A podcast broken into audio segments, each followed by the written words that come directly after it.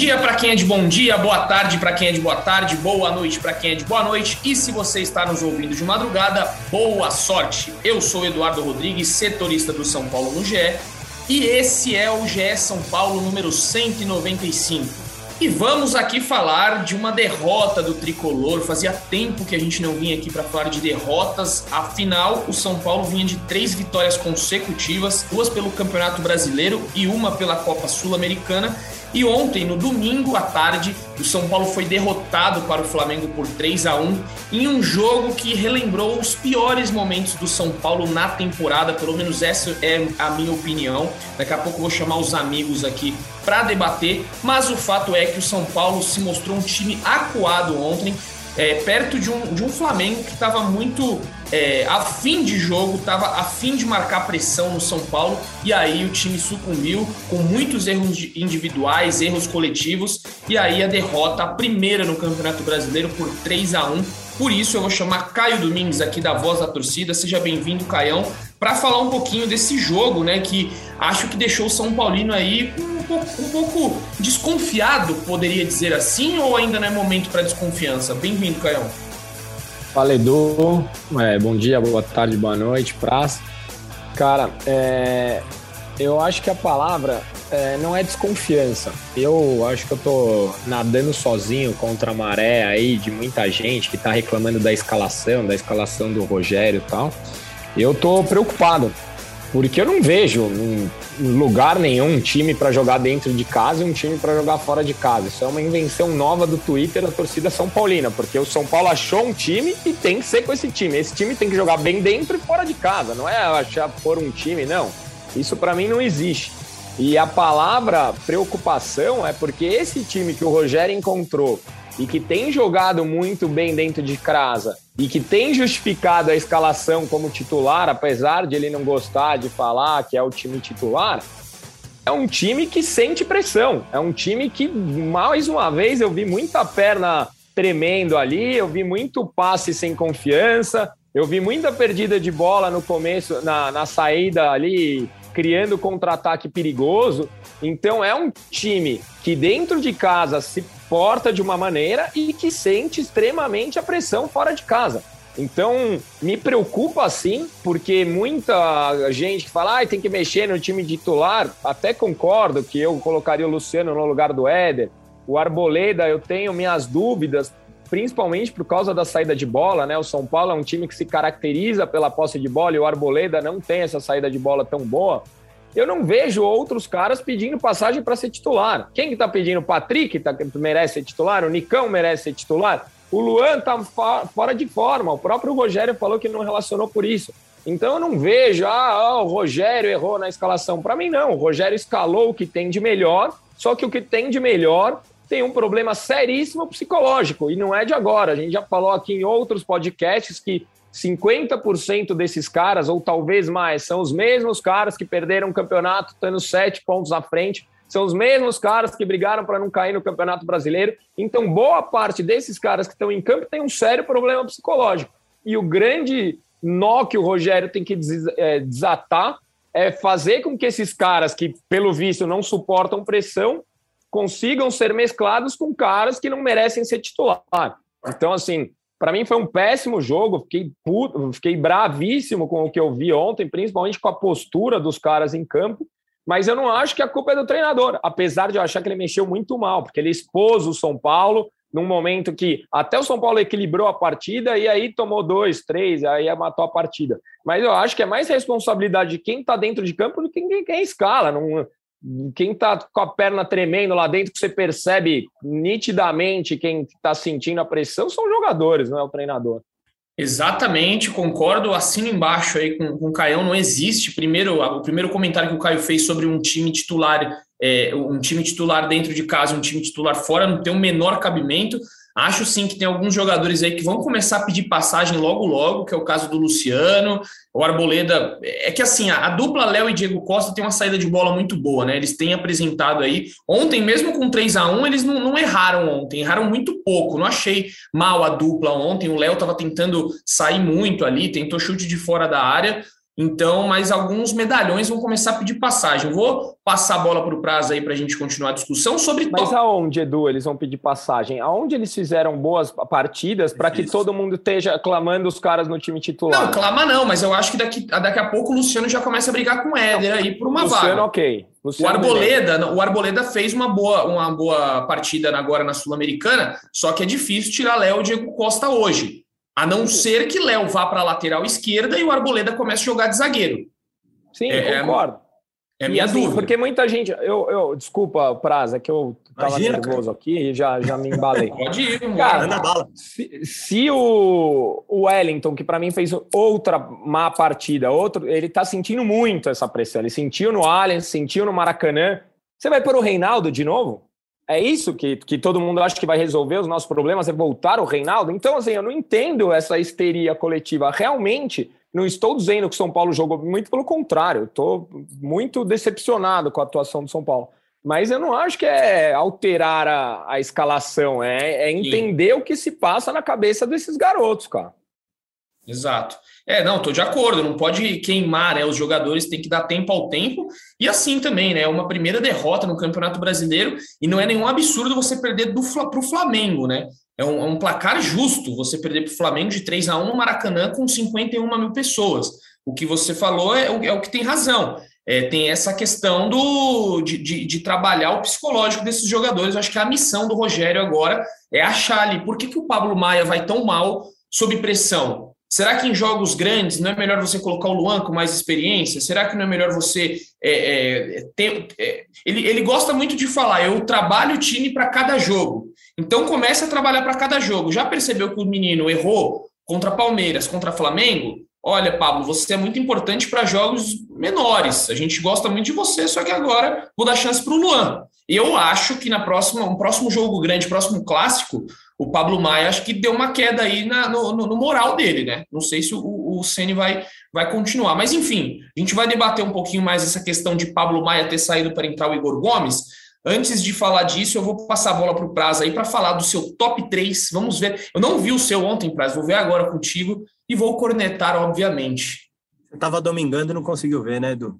Ficou triste com isso. Não, estava domingando trabalhando. Trabalhei tava muito ontem, porque estava sozinho na cobertura, então tive que fazer a cobertura inteirinha. Então foi muito trabalho ontem, viu? E deve ter trabalhado muito, porque explicando para quem está em casa, quando o time que você cobre perde do jeito que São Paulo perdeu para o Flamengo, é muito trabalho. bom pois dia, é. bom dia, boa tarde, boa noite para todo mundo que está nos, nos escutando. Cara, eu, eu, acho que a linha que a gente tem que trabalhar é um meio termo entre o que você e o Caio estavam falando. Eu acho que o Ceni realmente tem que pensar em alternativas é, quando determinado adversário se posta contra o São Paulo. Ontem, ontem o São Paulo precisava de velocidade. O São Paulo não teve velocidade em nenhum momento do jogo, como também não teve contra o Palmeiras na arena, quando precisava explorar o contra-ataque. Contra times bons, como Flamengo e Palmeiras, é impossível você se defender 90 minutos. Você não vai conseguir isso. Em algum momento vai sair um gol ali. Eu até falei que, que o São Paulo iria perder no outro podcast, o Caio vai lembrar, porque o Flamengo hoje é bem superior ao São Paulo tecnicamente. Se o São Paulo fizesse um jogo bom no Maracanã, a tendência ainda era de empatar ou perder. E o São Paulo fez um jogo ruim. São Paulo poderia ter, ter perdido demais do que perdeu. É, o primeiro tempo foi um lucro absurdo, um a um.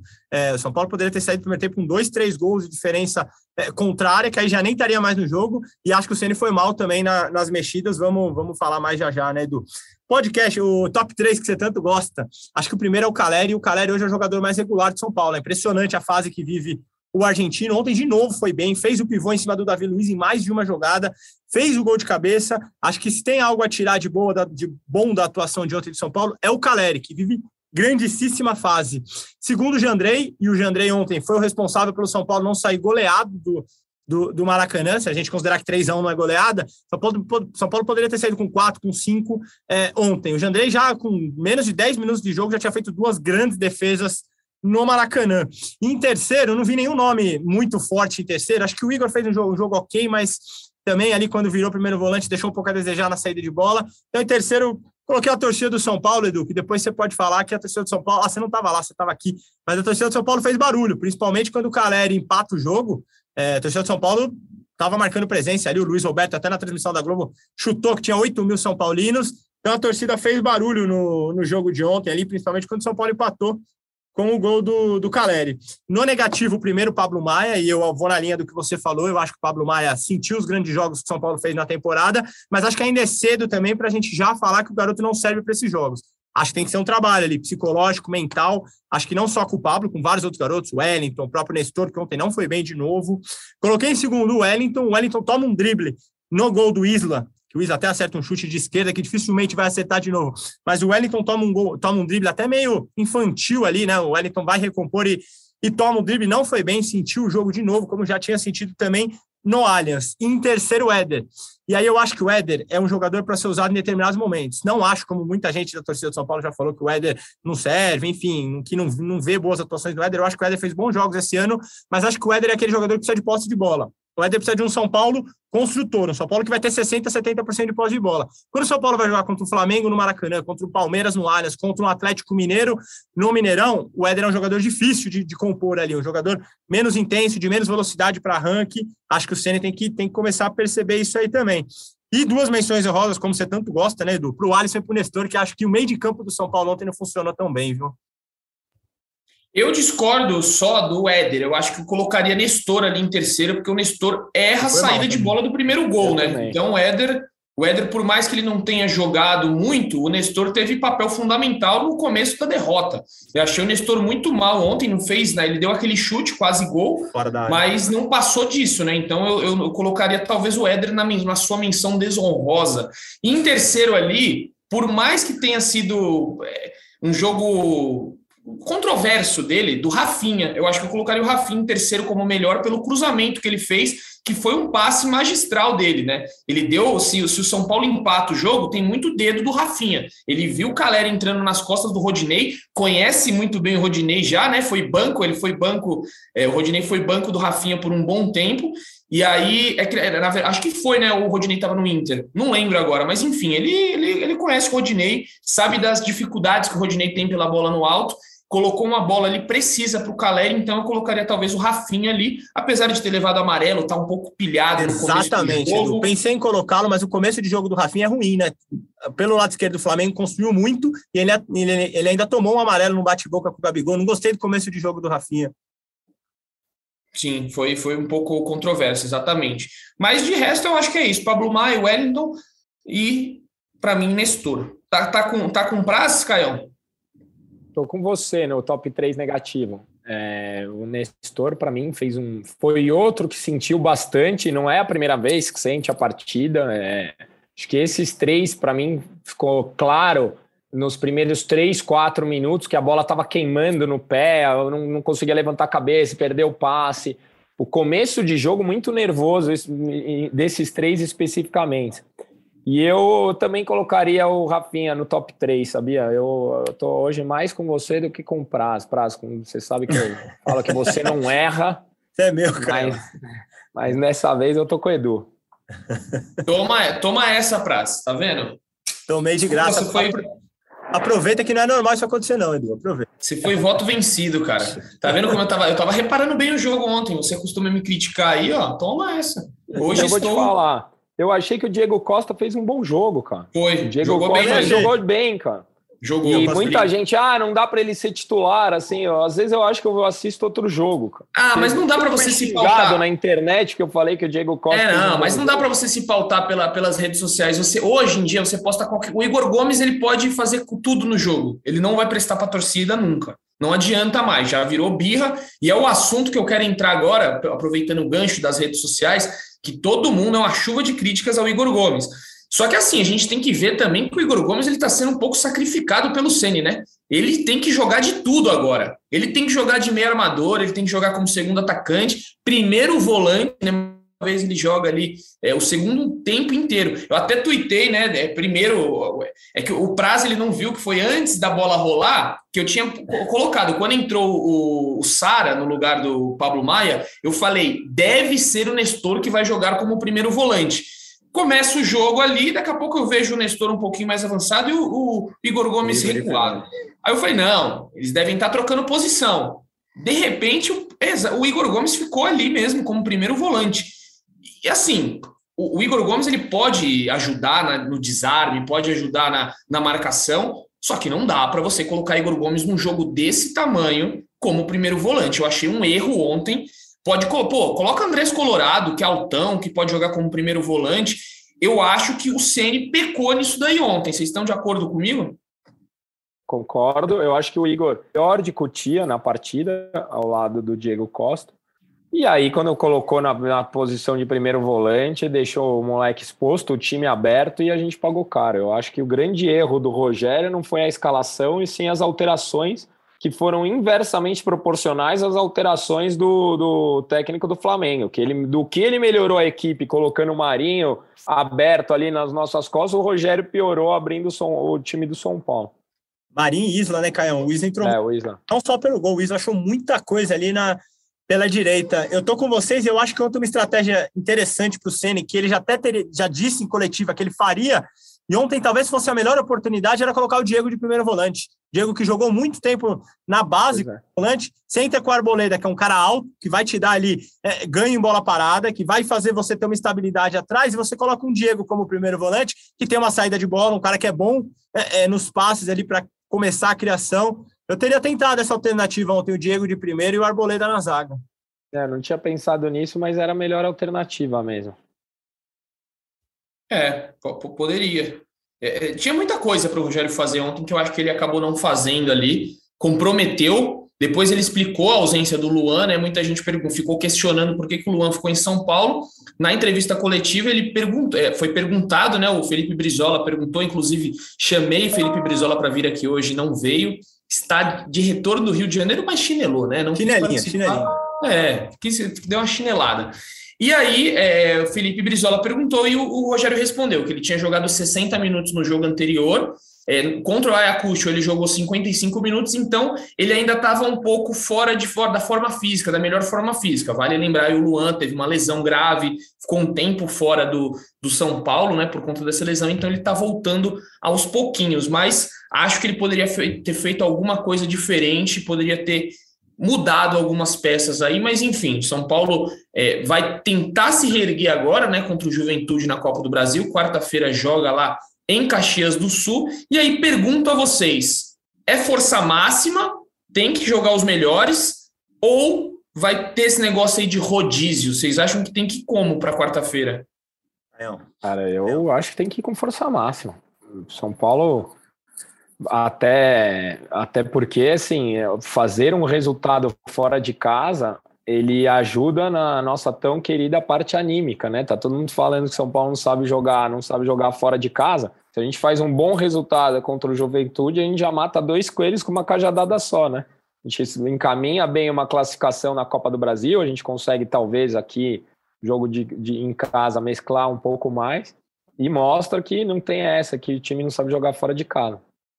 Eu tô, tô com o Caião, acho que tem que ir com força máxima e acho que talvez seja a grande oportunidade do Ceni mostrar que ele consegue é, alternar os dois times. Eu acho que ele não tem que ir exatamente com o mesmo time que jogou contra o Flamengo. Eu acho que o Juventude vai tentar propor o jogo em algum momento contra o São Paulo, porque está jogando em casa, depois tem o jogo da volta no Morumbi. Então, se não vai sair com tudo para cima do São Paulo, vai tentar dominar ali a partida é, de alguma forma. E acho que o São Paulo tem que ter velocidade à frente. Eu acho que é, esse esquema do Rogério já se mostrou quando ele joga fora de casa, que falta um pouco de velocidade, que falta jogadores extremos, velozes. Aí você vai falar, ele tem no elenco? Eu acho o Luciano mais rápido que o Éder. Eu acho que o Marquinhos poderia ganhar algumas oportunidades em jogos assim. Então, acho que talvez seja o grande teste do Senna, a grande chance, a grande oportunidade que ele vai ter. É muito fácil, quando você tem um time muito bom na mão, você colocar, definir 11 e jogar sempre com eles, que é o que o Palmeiras faz. Você consegue falar do goleiro a ponto esquerdo do time do Palmeiras e, e, é mais fácil, porque tem mais opção técnica, é um time mais qualificado. Quando você não tem tanta técnica no seu elenco, você tem que saber o, o forma o adversário. Oi, Caio. O, o, Palmeiras é o mesmo time dentro e fora de casa? Eu acho que é o mesmo time. Tanto na. Ah, e o, e o Abel é burro? Não é burro, longe disso. É engraçado, né? Longe disso. mas você, não acha, mas você não acha, só fazendo uma provocação, você não acha que o Abel tem um material humano muito melhor na mão para montar um time com 11 e esses 11 jogar bem em qualquer lugar? Claro. Acho. Eu acho, acho que, o Ceni tem um material humano inferior ao do Palmeiras. Então eu acho que ele tem que saber trabalhar conforme o lugar que ele vai jogar. o, o, que eu acho que é o grande problema da gestão do Ceni é que ele não está conseguindo tirar o, o, o, total potencial de quem chegou para resolver. A culpa não é o, o Nestor, o Wellington sentir o jogo? Porque ele tem 20 anos, ele está no primeiro ano como profissional. A culpa é o Reinaldo não render o que pode lá na lateral. O problema não é a gente escalar um meio de campo inteiro de cutia e, obviamente, eles oscilarem. O problema é a gente não escalar o Patrick e o Nicão que chegaram para resolver, entendeu? Para mim, a, a, o X da questão está em quem deveria estar no Maracanã e não sentir a pressão, não conseguir jogar. Vocês citaram aí, né, o mandante reserva. A gente fez uma matéria hoje, está lá no GE, é, que a gente coloca os números, né? E os números do São Paulo fora de casa eles despencam. É, se, se, como mandante o São Paulo ele disputou 12 partidas, venceu 9, empatou uma e perdeu só uma, que foi para o Palmeiras lá na fase de grupos, né, 1 a 0 é, um aproveitamento de 80%, Fora de casa, esse número já é muito, muito contraste, né? Muito contraste com fora de com dentro de casa. Fora de casa tem 10 jogos, 5 vitórias, um empate, 4 derrotas, aproveitamento de 53%. E aí o que me chamou mais atenção não é nem o fator de, desse aproveitamento, são os gols sofridos. O São Paulo fora de casa tomou 17 gols, dentro de casa tomou 5 só. É muita diferença, são 12 gols a mais fora de casa. O que, que acontece? É, é, vocês acham que tem que mudar é, é, o estilo que o time joga? Acham que dentro de casa o São Paulo se impõe demais e fora de casa se impõe de menos? Só, você falou aqui do aproveitamento, eu fiz uma conta de padaria, né? 71 mais 53 dividido por 2, dá 62% de aproveitamento. São Paulo ficaria no top 3 do Campeonato Brasileiro. Sim. Com 62% é, de aproveitamento. Então, assim, é, é ruim esse aproveitamento fora de casa? É que o problema é que quando tá pegando adversários com uma diferença técnica muito Sim. grande, que é o que a gente está falando aqui, o São Paulo não está conseguindo se portar. Mas é que esse número a gente tem que ponderar que é muito do Paulistão, né? Paulistão a gente tem que... e Ayacucho, Campinense. A... É, o Campinense foi 0 a 0 lá fora, então a gente vai ver agora, a partir de agora, contra equipes um pouco com um nível mais elevado, que é times de Série A, como o São Paulo vai se portar. Com o Ayacucho, é nossa, sofreu demais para ganhar de um time que, teoricamente, é fraco. É verdade. Então, a gente vai ter que só ponderar. Vamos ver como é que vai ser. Contra o Juventude agora é um time de Série A e é difícil jogar lá no Caxias, né? São Paulo acho que vai, vai ter problemas, vai ter dificuldades, e por isso o time já treina hoje, né? O time vai já volta para São Paulo, já viaja amanhã para quarta-feira encontrar José Edgar, que estará lá a partir de amanhã. José estará em Caxias do Sul para trazer tudo aí para gente. E queria saber, já que eu, eu gosto desse momento, que são o, o momento dos palpites. Quem, quem tinha no, no, podcast que a gente fez aí na redação, qual foi o palpite para o Flamengo? O próximo falar que, um a um. Eu falei um que ia perder, né? Falei, falei que o Flamengo venceria o São Paulo.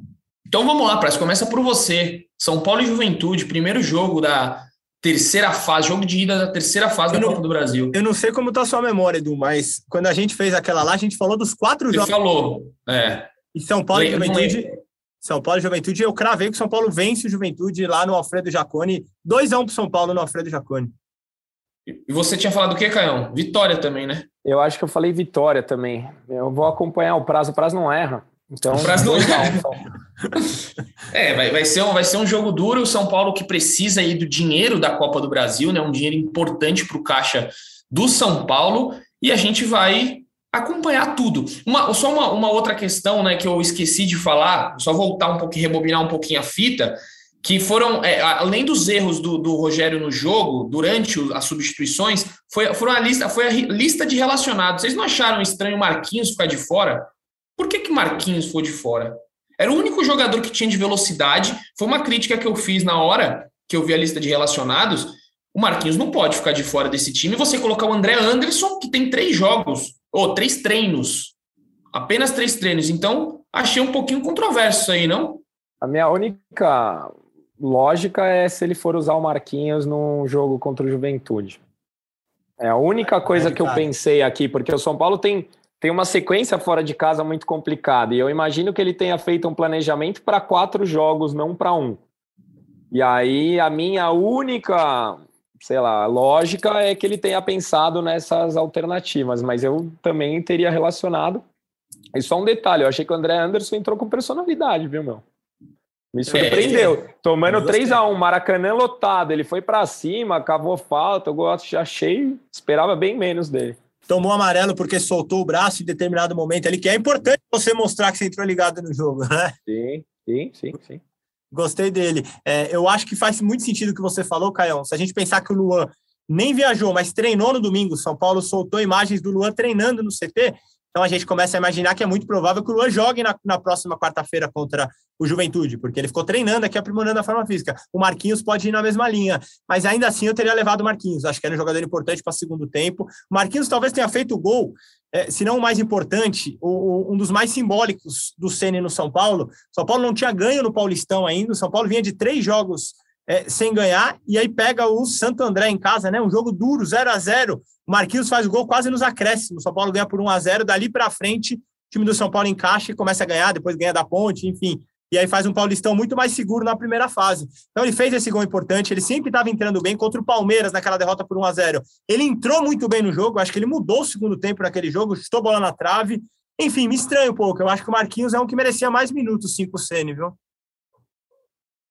É, vamos ver, faz total sentido o que vocês falaram aí do jogo contra o Juventude. O Cenic não quis revelar muito, né? Se vai com time misto, é, se vai com time considerado titular, reserva. Fez um mistériozinho ali, falou que vai com o que tem de melhor, quem tiver mais bem preparado, mas acho que vão ter algumas mudanças aí. Por exemplo, Arboleda deve entrar, acredito muito que a Arboleda é, volte para esse jogo. Luan, Marquinhos deve dar um descanso para o Éder aí.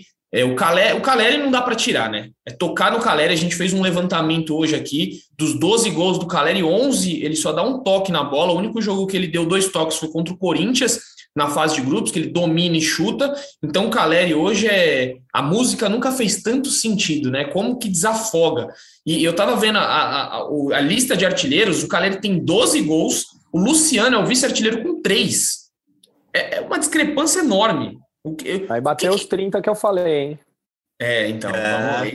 essa de, é, isso daí, ó, tá rolando ainda nas, nas minhas redes sociais, a galera sempre publica alguma, comenta alguma coisa lá. Acho que vai chegar. Os números aí, Ô, Edu, posso lembram? fazer uma pergunta para vocês? Falei 35. Passa. Né? Manda. Você falou 35. Você falou do Arboleda, do Arboleda. Qual que é a dupla de zaga para vocês, titular do São Paulo? Eu tô na cabeça, minha, eu já, já disse isso algumas vezes, para mim é Diego Costa, Arboleda e Léo na lateral esquerda. Tem que colocar o Léo, deixa o Léo, porque ele tem a saída é, um pouquinho mais, é, com qualidade, ele consegue levar e deixa. É porque assim, o problema é que o Ceni não gosta de jogar com o Léo de um lado e Rafinha do outro. Ele acha dois é. caras muito pesados. Então vai ser difícil colocar isso na cabeça dele. Mas para mim tinha que ser Arboleda, Diego Costa e o Léo de lateral esquerdo. Eu manteria a dupla que é titular hoje na cabeça do Ceni, Diego, Diego Costa e Léo. Acho que ainda é cedo para a gente já cravar que, que não servem. Assim como o Edu falou no começo, também acho que os dois ontem fizeram é, bons jogos, principalmente o Diego. O Léo no final deu umas vaciladas ali, mas o Diego fez 90 minutos muito bons. O Diego não falhou no jogo, foi intenso, firme. Se fosse para tirar um, eu acho que eu tiraria o Léo e, e Cara, com a eu vou, eu Diego, também. Mas... Eu vou ler o pensamento de Leandro Canônico se ele estivesse aqui nesse podcast. Sabe o que ele ia falar? Zagueiro tem que ter cara de mal. Zagueiro tem que ser aquele cara que intimida. Os caras vão olhar para o Arboleda e vão falar, cara, olha, olha o Arboleda, o cara é desse tamanho, um cara que tem a cara de mal, ele não dá sorrisinho durante o jogo, todo mundo sabe da, da, da fama de bad boy que ele tem. Aí você pega pela frente Léo e Diego Costa, dois zagueiros novos, dois zagueiros jovens, Muitas vezes, cara, você precisa de um cara ali que vai chutar um pouquinho o tornozelo do, do cara. Então eu sou na linha que o Arboleda, para mim, ele sempre jogaria. Eu gosto muito do Arboleda, acho um baita de um zagueiro. Então, se Leandro Canônico estivesse aqui, ele ia falar: precisa de cara mal. Eu acho que São Paulo falta uns caras assim. Você vê o, o, na final do Paulista e agora contra o Flamengo, faltou personalidade no time. E para mim o Arboleda tem muita personalidade. Um cara que pinta o cara de o cabelo de loiro e tem uma tatuagem de um cifrão abaixo do olho tem muita personalidade. Então, na minha opinião, na minha visão, Arboleda deveria ser titular. Por isso que eu colocaria o Léo na lateral esquerda. Eu acho que ele intimida mais do que os demais. Por conta disso. Pelo cifrão. Pela qualidade, eu também acho que ele tem eu muita qualidade. Ele demonstrou na Copa Sul-Americana agora no último jogo muita bola. Então, não, eu, eu, eu sei... acho que o, Arboleda era, era zagueiro para estar tá lá fora, né, Edu? Não, tem, não tenho muita dúvida de que se ele, se ele tivesse mais cabeça, fosse um cara mais compenetrado, o Arboleda era zagueiro de nível B, talvez flertando com o A europeu. Joga muita bola o Arboleda, mas não se ajuda, né? Provavelmente, é, é, não tenho tanta dúvida de que ele jogaria mais do que ele jogou a final contra o Palmeiras, talvez até sair jogando. Só que o cara que, numa semana de final de Campeonato Paulista, o cara falta ao treinamento, é muito. É, então, né? o problema é extra-campo dele, né? Isso daí é. pesa um pouquinho. Não, e outra, né? Que mensagem que o Rogério passa colocando ele de titular logo depois, entendeu? O, o, o, ah, mas ele já vestiu a camisa do Palmeiras já, e a gente reclamou aqui quando vestiu, e a gente, eu, eu tendo a defender o Rogério, porque ele tem tentado virar uma página de um São Paulo trágico. Então faz parte da, da gestão de vestiário, barrar a cara que falta em treino. Eu acho que o Rogério tá certo, entendeu? Não, não, tá certo, mas eu acho que vai chegar um momento igual não. todos os treinadores que passaram, que vai chegar um momento que vai colocar de novo ele de titular. Claro, eu já vejo esse momento concordo, chegando. Concordo. Quem não consegue mais brigar por isso é Miranda, né? O Miranda já tá mais é, ultrapassado ali no time, não tem saída de bola, sem velocidade, enfim. Mas opinião aí, né? Vocês discordando de mim agora. Eu fui derrotado nessa, nesse debate, mas a gente, a gente volta com mais ô, força. Ô, Caião, Caião, você falou do, é. você falou do Sene, e eu também acho que essa passagem dele é muito boa. Eu ainda defendo o trabalho, acho muito interessante. Mas eu achei ele bem mal na coletiva. Ele que vinha de ótimas coletivas, ótimas análises. Ele dá a coletiva muito no sentido de que São Paulo e Flamengo fizeram um jogo equilibrado. Em nenhum momento o jogo foi equilibrado. Talvez 10 minutos do segundo tempo ali tenha sido um pouco equilibrado, mas de resto, o Flamengo dominou assim o resto do jogo. Poderia ter, ter enfiado uma goleada no São Paulo. Eu acho que o Ceni deu uma, uma coletiva ontem um pouco desconexa. Eu entendo um pouco que ele, obviamente, defendeu o grupo, ele não pode chegar lá e expor todo mundo, mas eu acho que ele falar que o jogo foi equilibrado, aí, eu não vou bem numa linha contrária, não sei o que você acha. É, eu não achei o jogo equilibrado também, não.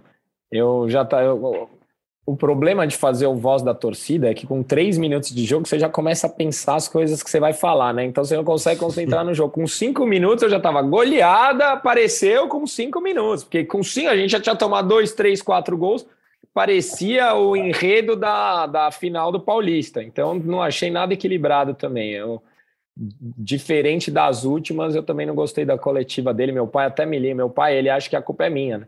Então ele não gosta do jogo, não gosta do Rogério, ele me liga, oh, porque é, não sei o quê, reclamou muito ontem da entrevista do Rogério.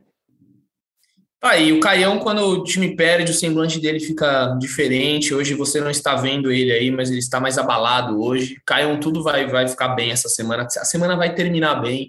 São Paulo que tem aí Amém. quarta, o São Paulo que tem quarta-feira o Juventude, depois já tem o Red Bull Bragantino, os dois jogos fora de casa super difíceis. A gente vai continuar acompanhando aqui. Só uma, uma nota triste, já que a gente fala de futebol aqui, eu estava vendo no Twitter aqui uma nota que fiquei chateado. Cristiano Ronaldo, né, perdeu o filho aí, acabou de postar que um, tá um, tinham gêmeos, né? Ele ia ter gêmeos agora e um dos gêmeos morreu na barriga da, da esposa dele. Então, a nota triste aí do dia já que a gente fala de futebol, o Cristiano Ronaldo, um dos maiores jogadores de futebol da história e do mundo, perdeu uma das crianças, então fica aí nossa solidariedade, né, a Cristiano Ronaldo, que com certeza é, tá ali na barriga, uma perda enorme. Ele que já tem alguns filhos e gosta muito da família, vive com a família, então essa nota triste aí que acabou de sair agora há pouquinho, ele postou no, no Twitter dele um texto bem bonito falando sobre a perda do filho.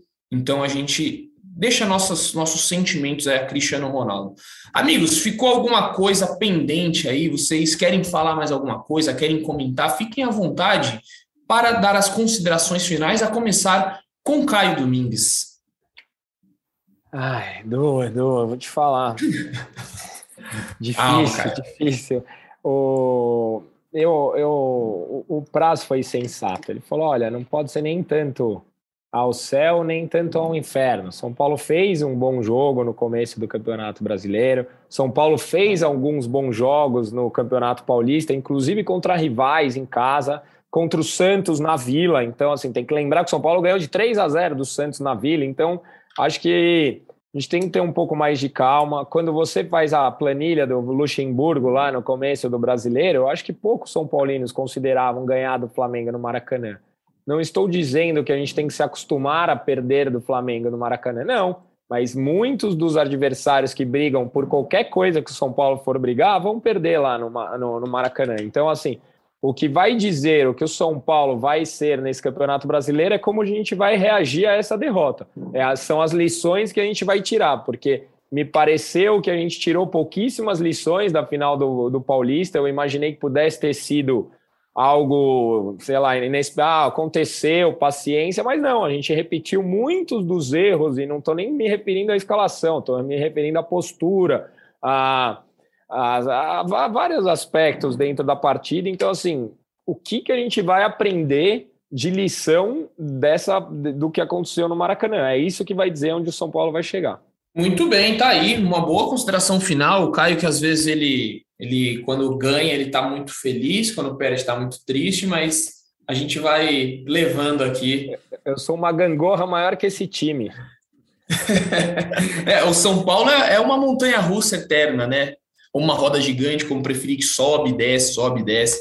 Enfim. Vou... Imagina a minha mulher como lida com isso, né?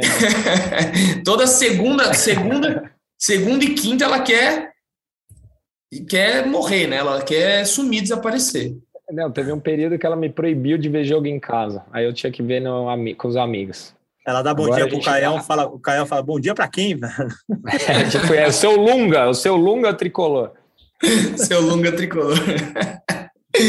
E você, Felipe Ruiz El Praz, qual a sua consideração final? Você que fez uma, uma matéria muito bonita aí, né, com Lucas Penteado, você que gosta muito da poesia, deixa as suas considerações finais aí.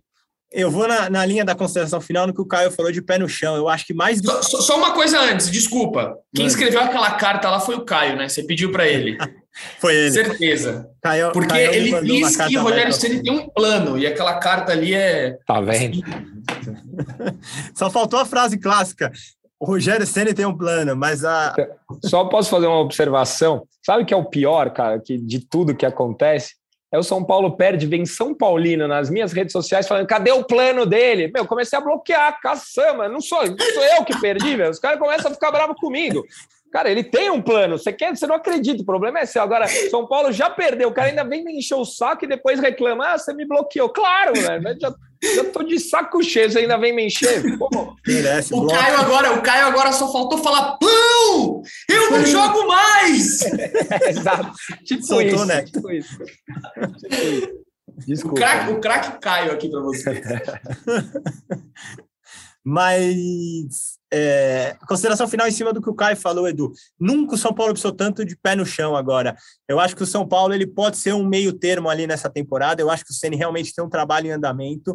É, você falou da carta, e a carta era um tanto quanto passional. Então a carta ela expunha todos os atritos que a torcida do São Paulo teve com o Ceni, não gritava o nome dele depois daquela declaração em que ele disse que a torcida do Flamengo era diferente.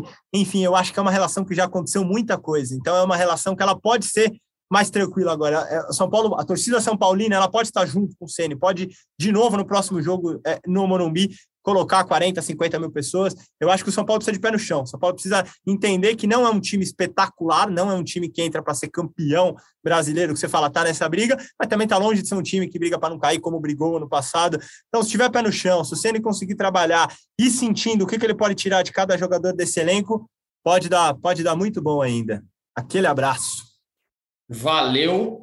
É, você falou pés no chão, faz tempo que eu não vejo humildade, humildade e pés no chão, né? Faz tempo que não aparece essa frase aí nas, nas redes. É mesmo. Mas vou terminar aqui com uma notinha, né, de feminino, São Paulo que jogou no último domingo aqui. A gente faz, faz um tempinho que a gente não fala do feminino aqui, mas o São Paulo tá bem, viu? São Paulo ganhou do Havaí Kinderman é, na, no último domingo por 1 a 0 no CT de Cotia e subiu para a quinta colocação. Na verdade, estacionou na quinta colocação, né? se manteve ali na quinta posição. Vale lembrar que no Brasileirão Feminino se classificam os oito melhores times para o mata-mata. Então, o Palmeiras lidera com 16, o Corinthians é o segundo com 14 pontos, Ferroviário em terceiro com 13 e o São Paulo em quinto com 11, né? Atrás aí do Inter, que tem 12 pontos. São Paulo bem nessa competição. Beleza, amigos? A gente volta aqui com todas as informações de São Paulo e Juventude, com José Edgar lá em Caxias do Sul para trazer tudo para a gente. E vamos manter aí a calma, torcedor. Como disse Felipe Ruiz, o Praz, é hora de colocar os pés no chão, então calma, vai dar tudo certo, Caio. Durma tranquilo, quarta-feira é um novo dia, um novo momento. O Brasileirão só está começando, tem muita coisa para rolar. É igual quando você acha que o seu cartola ele vai desgringolar, as coisas podem revirar. Então calma, vai dar tudo certo. Afinal, o título que a gente vai ganhar é a Copa do Brasil, né? Nunca tá aí, seria o brasileiro. Profetizou, Caio Domingos profetizando aqui para vocês. Beleza, amigos? Então, aquele beijo no coração e um abraço na alma de cada um de vocês. Valeu!